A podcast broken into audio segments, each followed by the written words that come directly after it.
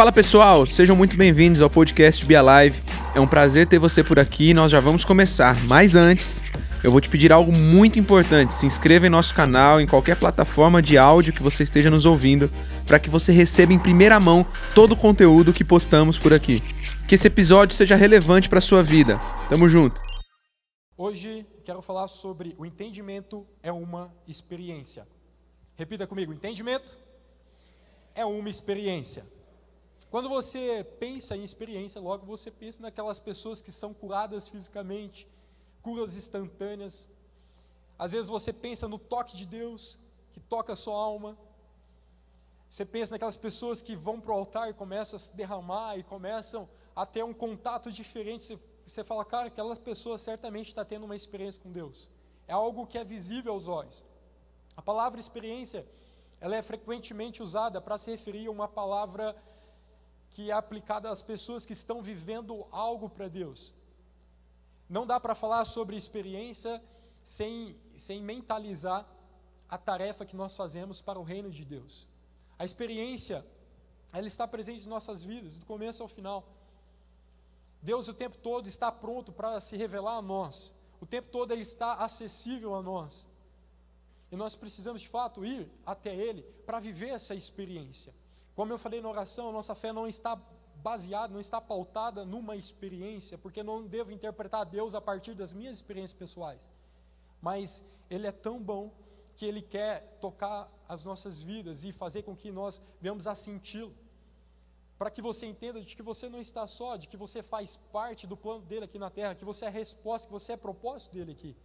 Eu lembro de uma quase experiência que eu tive recentemente eu fui com uma equipe de evangelismo para uma festa que estava acontecendo na cidade e cheguei lá me deparei com um rapaz. A gente começou a conversar, ele aceitou a mensagem, falou, cara, era isso que eu precisava, que bom que você veio aqui.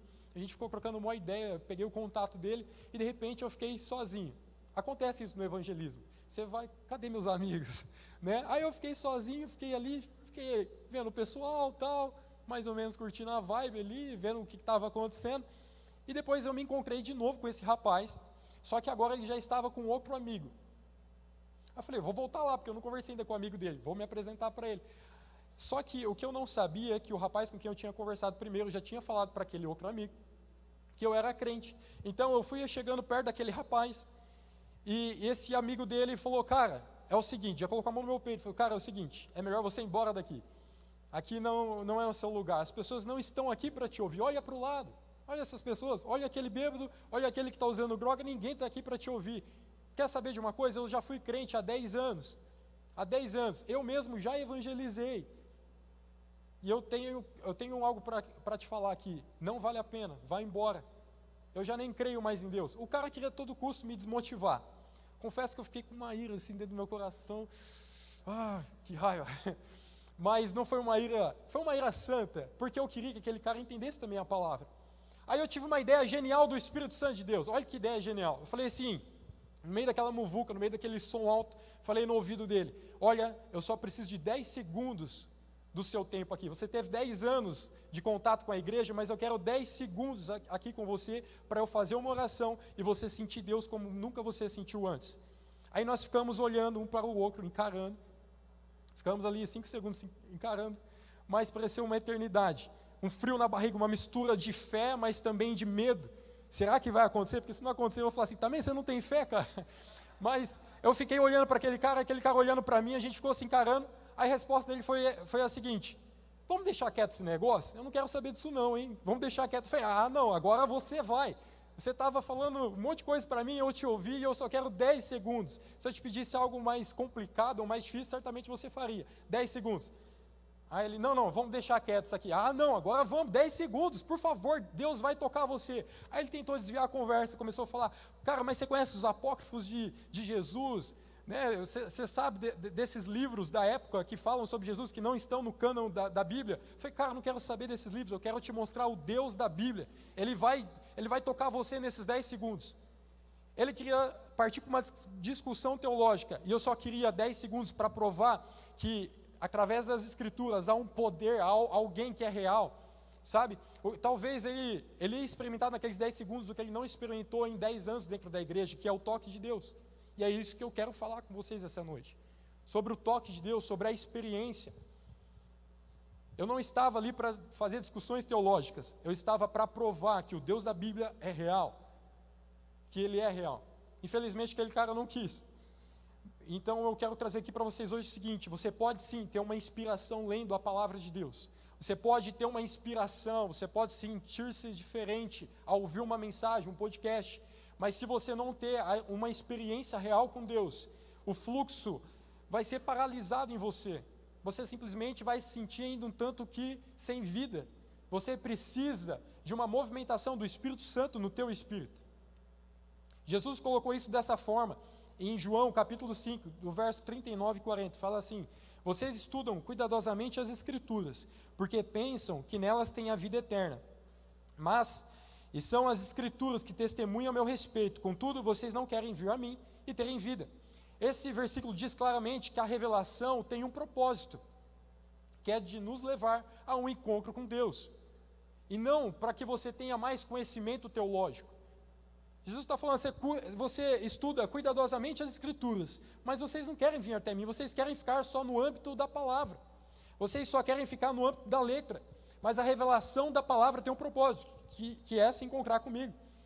Muitos de nós talvez somos tão espertos que nos afogaríamos no dilúvio da informação.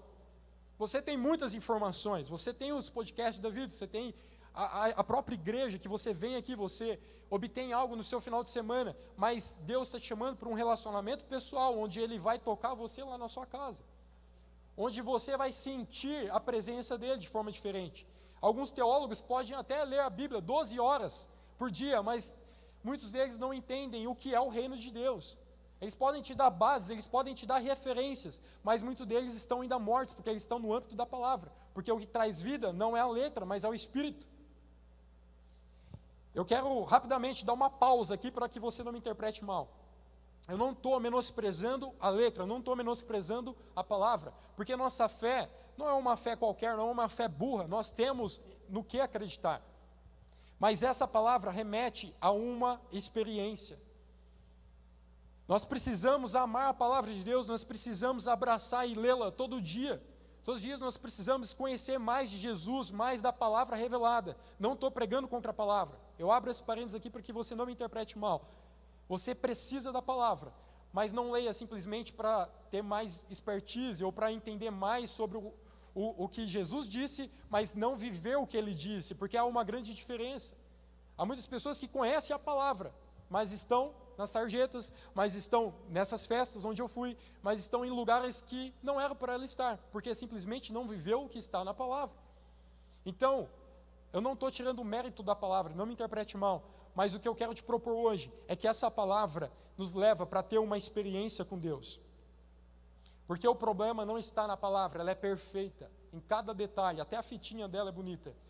Em cada detalhe a palavra é perfeita. Acontece que nós precisamos ir para um nível mais profundo. Se você quer conhecer Deus, se você quer viver o que está na palavra, você precisa sentir Deus no seu coração.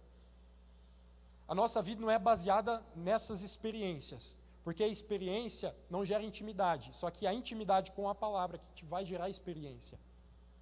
Quanto mais intimidade você tiver com a palavra, mais experiência você vai ter com o nosso Deus. Então, superada essa questão, o ponto 1 um fala sobre nos fazermos presente. Faça-se presente. Esteja presente em cada momento.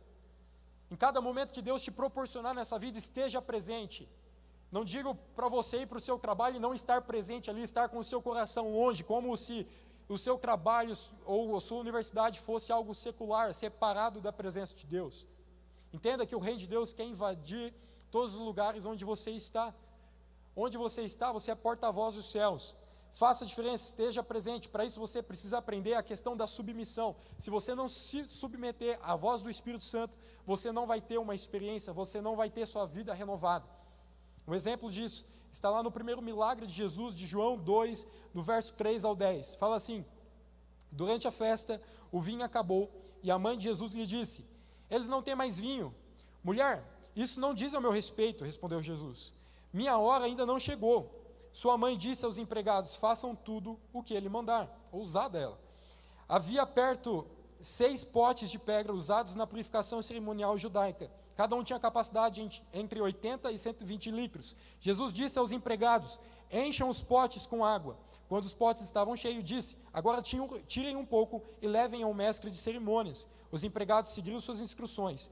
O mestre de cerimônias provou a água que estava transformada em vinho, sem conhecer sua procedência, embora os empregados obviamente soubessem. Então chamou o noivo. O anfitrião está sempre, é, é, sempre serve o melhor vinho primeiro, disse ele. Depois, quando todos já beberam bastante, serve o vinho de menor qualidade, mas você guardou o melhor vinho até agora. Jesus disse para que os empregados, os serviçais, enchessem aquelas talhas, aqueles potes de água. Eles assim o fizeram. Posteriormente, Jesus fala: agora leve eles ao mestre da cerimônia, o cerimonialista ali no caso. E eles assim fizeram. Eles obedeceram à voz de Jesus. E a festa toda foi abençoada, houve alegria novamente naquele casamento, porque o vinho aqui representava alegria. Todas as pessoas foram beneficiadas com milagres, mas só os empregados, só os serviçais da festa é quem experimentaram, é quem tiveram a experiência do milagre. Só eles sabiam que aquilo era água antes, que não era vinho. Há uma grande diferença de ser beneficiado com as bênçãos de Deus do que estar no processo e viver a experiência do milagre. E Deus te chama para estar no processo, para estar presente e viver a experiência do milagre, e não depender da fé dos seus pais, dos seus pastores e de líderes que uma vez oraram por você para que você estivesse aqui hoje, como eu estou. Não dependa mais da fé deles, não dependa daquilo que eles viveram, no sentido de buscar a Deus, sendo que Deus está te chamando para ter um relacionamento pessoal e profundo com Ele, para que você tenha a sua própria experiência de viver milagres na sua vida. Entenda isso, Deus está te chamando para fazer parte do processo. Quando eu penso nessa história, eu lembro de 2020, quando minha avó já estava doente e talvez um maior problema de saúde dela era um problema renal. Ela foi internada e ela estava na UTI. Eu lembro que o médico falou que ela não teria mais chance de vida e que simplesmente dentro de alguns dias ela ia falecer. Eu não aceitei aquilo, eu fui para o meu quarto, voltamos, tinha alguns horários específicos para visita na UTI, então sempre que eu voltava eu orava por ela. Eu lembro de noites eu repreendendo o espírito de morte, pedindo para Deus mais uma oportunidade de estar com a minha avó. E Deus me deu mais um ano. Dentro de alguns dias ali, ela saiu do hospital, ela ficou mais um ano viva, vindo a falecer, eu acho que em janeiro de 2021. Dentro desse ano, muitas pessoas foram abençoadas com a presença da minha avó porque ela estava presente, ela trazia alegria para a família. Só, mas somente eu e aqueles da minha família que se importaram em orar é quem experimentaram a experiência do milagre. Só nós sabemos o que é estar de joelho e estar clamando e, e ver a resposta de Deus diante dos nossos olhos. Muitas pessoas são abençoadas com milagres, mas você é chamado não só para ser abençoada com uma resposta de Deus, mas para estar no processo, para estar presente e viver e testificar a experiência do milagre. E depois disso, quando minha avó faleceu, ela simplesmente faleceu em minha frente. Eu vi a vida ali como um sopro. Em questão de segundos, ela já estava falecendo ali, começando a ficar amarela, branca, as cores iam mudando. E, por incrível que pareça, eu comecei a ficar em paz, em paz. Simplesmente trouxe, é, eu, eu, trouxe paz para minha mãe, depois para os meus familiares, eu ajudei, calma, Deus tem um plano, Deus está, Deus está aqui. Eu cheguei a falar isso, nem sei de onde eu tirei, de repente eu falei, Deus está aqui, calma, está tudo bem. Simplesmente ela morrendo na minha frente, uma pessoa a quem eu amava, mas estava tudo bem, porque eu estava presente nos momentos ápices da vida dela, no momento de vida e morte que ela passou anteriormente, há um ano atrás, e no momento onde ela entregou sua vida para Jesus. Então eu estava presente quando ela foi, eu simplesmente fiquei tranquilo, sabendo que aquilo fazia parte da soberania de Deus. Esteja presente Faça parte das experiências que Deus quer trazer para a sua vida, para a sua família, para os seus amigos, na sua universidade, no seu trabalho. Não para que você tenha simplesmente histórias para contar lá na frente, mas para que você veja de que Deus foi fiel com você, isso vai te dar energia para continuar. Esteja presente. Muitos vão desfrutar daquilo que você receber, mas só você vai saber de onde você tirou aquele, aquele, milagre. Só você vai saber, talvez, das noites em claro que você passou, porque você teve uma experiência com Jesus, com os milagres que Ele proporcionou na sua vida. Ponto 2, lide com a incerteza. E aqui eu quero que você preste atenção, porque sempre que você está próximo de ter uma virada de chave na sua vida, vai vir uma incerteza no seu coração. Sempre. Porque a obra de Deus ela é muito grande, ao mesmo tempo que nós nos sentimos é, privilegiados de estar envolvidos com a obra de Deus, nós também nos sentimos pequenos, porque, pô, a obra é tão grande, Deus ainda confiou a mim para estar presente nisso.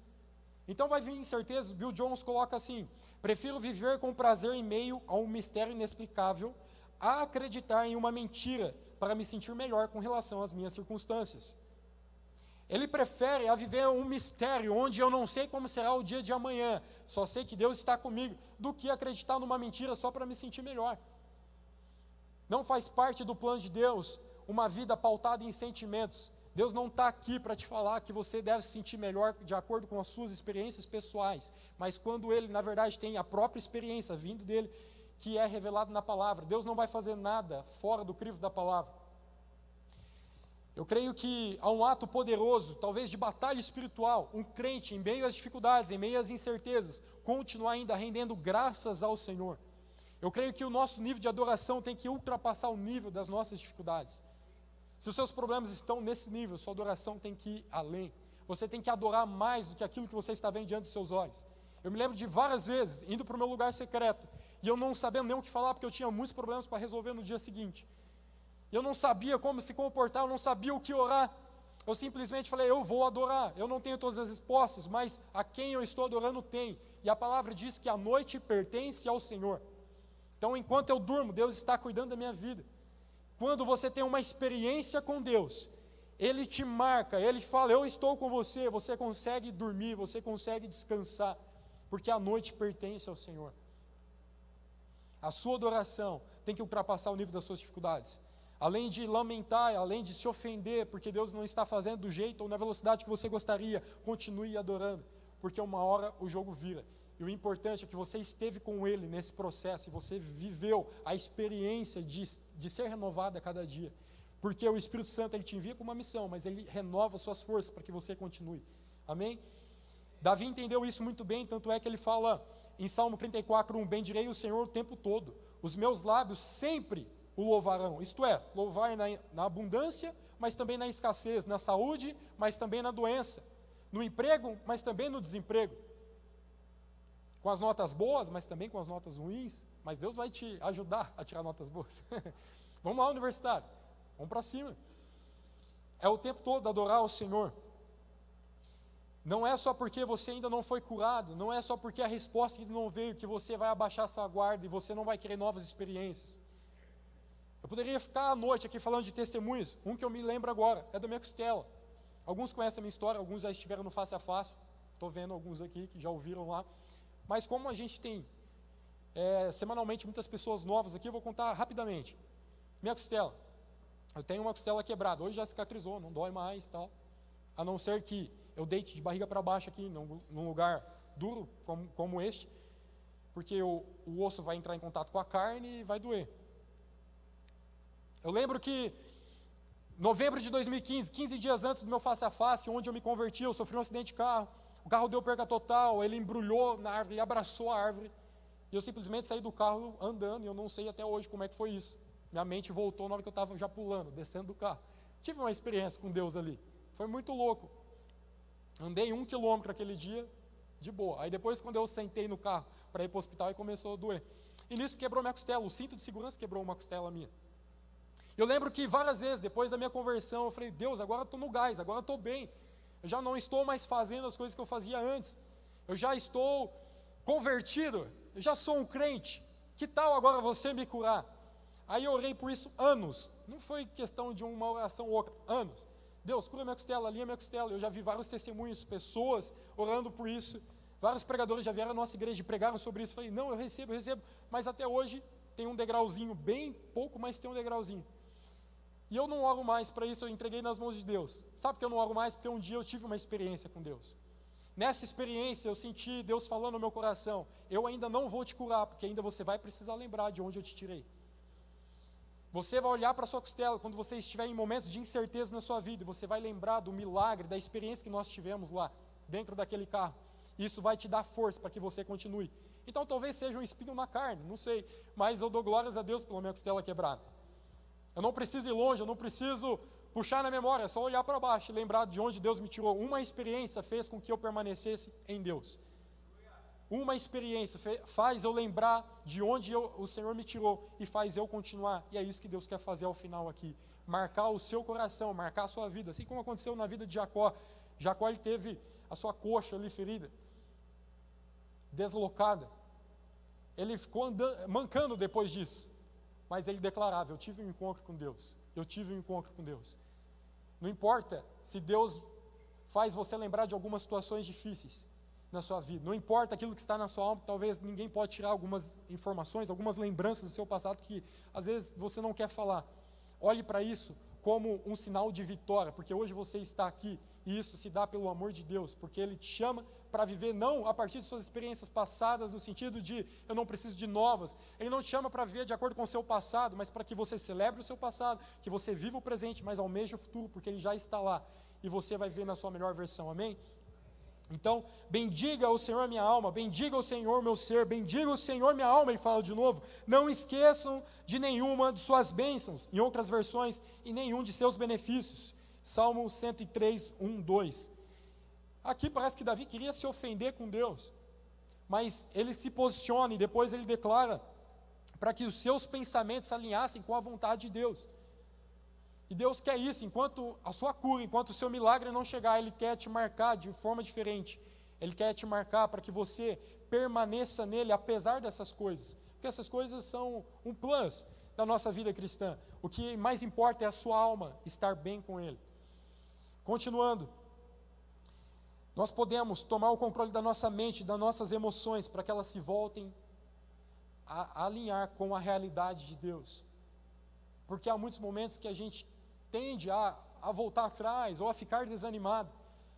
Mas quando você tiver uma experiência real com Deus, quando você for tocado, isso vai te fortalecer para ir além. Isaías 60, 18, a parte B do verso fala: Os seus muros chamará salvação, e as suas portas louvor. Guarde isso, suas portas louvor. Em Apocalipse, agora passando um pouco em Apocalipse, nós vemos também uma porta chamada louvor, que está lá em Apocalipse 21, 21, a parte A do, do versículo, fala assim: as doze portas eram de doze pérolas, cada porta feita de uma única pérola. Então, as portas de Sião era chamada louvor, guarda essa informação. Aí em Apocalipse fala que as portas eram de pérola. Como uma pérola é formada? Uma areia entra dentro da concha de uma ostra, e de repente aquele conflito faz com que uma pérola se crie em volta daquele grão de areia a fim de proteger, a fim de proteção. Mas há um conflito ali para que aquela pérola seja criada. Então, as portas de Sião, que é de pérola, ela está em contato diretamente com conflitos.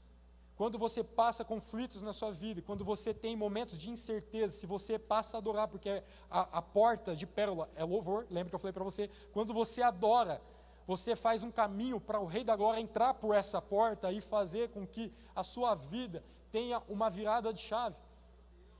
Você precisa adorar, você precisa louvar, pensar menos em você, pensar menos nas suas vaidades pessoais e olhar para aquele que está te chamando pelo nome, para viver algo relevante, para ter uma experiência de milagre. Você precisa criar uma porta para o Senhor. Muitas pessoas não têm portas em suas vidas porque simplesmente não querem adorar o Senhor, porque simplesmente querem as coisas do seu jeito.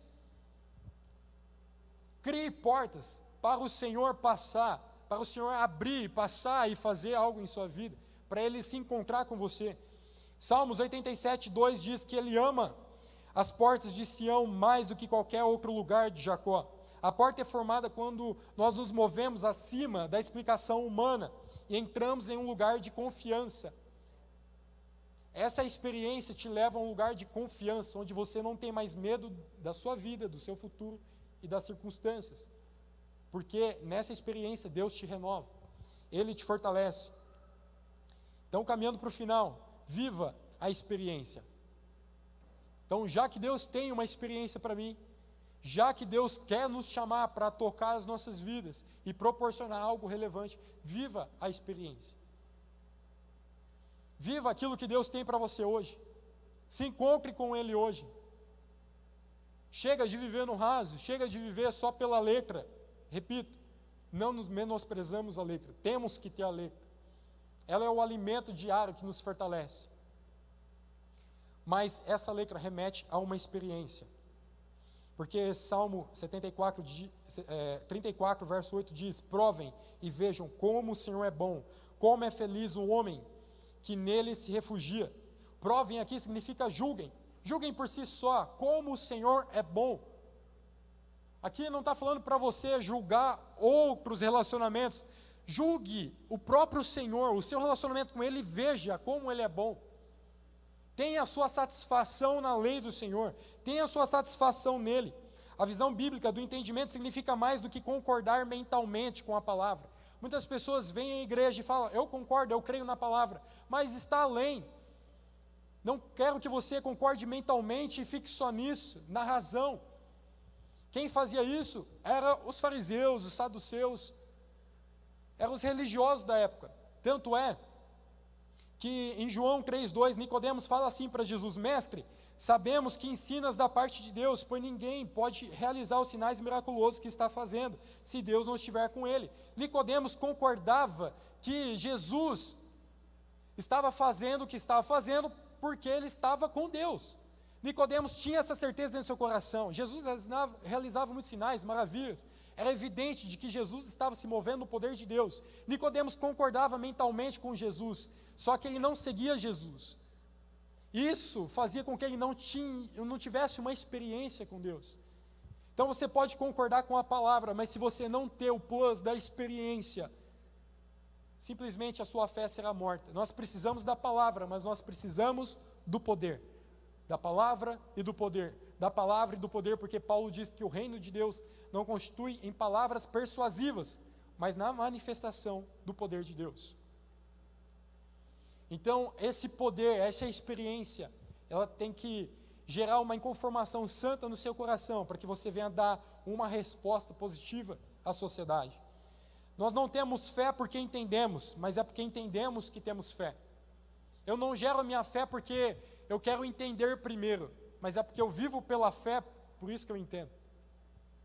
Algumas pessoas vão parar e, e te perguntar, mas por que, que você crê em Jesus? Fala, cara, eu creio porque eu creio. Não, mas por que você crê? Não, porque eu creio, eu sou prova viva de que Jesus existe. Simplesmente você não vai conseguir muitas vezes explicar o que é fé. Mas é isso. A fé não precisa ser entendida, você não precisa entender cada detalhe da palavra de Deus para exercer fé. Você tem fé e assim você começa a entender. Porque aquilo que está na palavra é revelado você lê e é revelado ao nosso espírito. O seu, o seu espírito pega tudo o que você lê da palavra de Deus. O seu espírito humano pega tudo. E à medida que você pega essa informação no seu espírito humano, você obedece os comandos do Espírito Santo. O, o Espírito que está em você dá uma ordem à sua mente, e você começa a compreender o que está na palavra. Só depois você compreende, entende? Então, para isso, você precisa obedecer os comandos do Espírito Santo e depois você vai compreender. E é isso que Jesus está fazendo essa noite. Ele está te chamando para dar um passo além, para se encontrar com Ele, para ter uma experiência. E você vai entender depois, quando o seu Espírito der um comando para a sua mente. Quando essa palavra for digerida no seu espírito. Apenas obedeça a voz do Senhor. E qual é a voz que Ele está falando para você hoje? Eu poderia dizer de forma coletiva aqui, para se render e para mergulhar mais profundo, buscar uma experiência onde você vai ser marcado e assim você vai você vai se voltar a ela e você vai ser renovado para continuar vivendo com ele. Mas também algo, algo que Deus está falando no seu íntimo, no seu coração, isso eu não posso compreender, mas é o Espírito Santo quem está fazendo. É coisas particulares que ele está falando com você desde o início da mensagem. De talvez coisas que você precisa deixar, talvez de renúncias que você precisa fazer. Eu não sei, simplesmente dê um passo, simplesmente obedeça a voz do Espírito Santo e você vai entender lá na frente. À medida que eu obedeço ao Espírito Santo, eu vivo tudo que ele tem para mim. Alguns discípulos, e mais específico um jovem, uma vez chega para Jesus e fala: Deixa eu sepultar meu pai. Eu entendi que, porque Jesus tinha falado antes, né, que as aves dos céus têm seus ninhos, a raposa tem suas tocas, o filho do homem, portanto, não tem onde repousar a cabeça. Aí aquele discípulo fala: Não, deixa eu sepultar meu pai. Deixa eu cuidar da minha vida primeiro, deixa eu continuar se apegando à fé do meu pai, muito provavelmente o pai dele era um religioso, deixa eu continuar se apegando àquilo que ele tem para me oferecer dentro de casa. Quando eu não tiver mais a figura do meu pai, aí eu passo a seguir você. Ou seja, quando eu não tiver mais alternativas, aí eu me rendo a Jesus. Ele fala: Deixa eu sepultar meu pai primeiro. Em nenhum momento a Bíblia diz que o pai daquele jovem havia morrido. Na verdade, ele queria viver numa vida é, no modo autopreservação, onde eu não me arrisco, onde eu não tenho experiências com Deus, porque à medida que eu tenho uma experiência, Deus faz com que eu deixe algumas coisas para trás. Então, a experiência que Deus quer proporcionar na sua vida é para que você deixe algumas coisas para trás, mas não faz sentido, porque eu considero tudo como perca, se comparado ao ganho inestimável de conhecer Cristo Jesus e o poder da sua ressurreição. Quando eu, eu olho para as coisas desse mundo, quando eu olho para as coisas que eu tenho que deixar para trás, ela está longe, está longe de se comparar com aquilo que eu tenho para receber do Senhor. Então, tenha a sua experiência com o Senhor esta noite. Coloque-se em pé. Viva a experiência. Faça-se presente em momentos cruciais da sua história. Esteja presente em momentos que a sua família mais precisa de você. Esteja presente em momentos que os seus amigos mais precisam de você. Esteja presente em cada um deles. Lide com as incertezas, elas virão. Você talvez não sabe o dia de amanhã, mas você tem que crer que o Senhor está no amanhã. Se, portanto, Ele está no meu dia de amanhã, tudo irá ficar bem. O próprio Billy Graham, evangelista famoso, diz que ele leu as últimas páginas da Bíblia, algo que está acessível a mim a você. Ele fala: Eu sei que no final tudo vai ficar bem. Tudo vai ficar bem. Nós não estamos caminhando para um fim onde onde a igreja vai ser uma igreja morna, uma igreja que não vai prevalecer em Deus. Alguns vão se esfriar, mas à medida que alguns se esfriam, que esses não sejam você a igreja continua queimando cada dia mais, cada dia mais, cada dia mais. E o fogo de Deus, ele tem vários objetivos, sendo um deles a purificação. Essa experiência, ela vem como um fogo purificador, onde suas impurezas são deixadas para trás. Jesus leva tudo isso para o mar do esquecimento. Ele fala: Eu limpo você e eu te envio para ir além, Assim como ele me fez lá dentro daquele carro, Deus tinha ministrado no meu coração quando eu sofri aquele acidente. Eu simplesmente não entendi nada, eu simplesmente saí do carro, eu não entendi, eu não ouvi nada, mas ele estava falando ao meu espírito. Quando eu fui entender? Depois, quando eu fui para o meu face a face. Que eu estava ali por um propósito. O que Deus vai fazer na sua vida hoje, você pode não entender, mas tem um propósito. Uma hora fará sentido uma hora fará sentido. Viva a experiência que Deus tem para você. Nós não anulamos a palavra de Deus.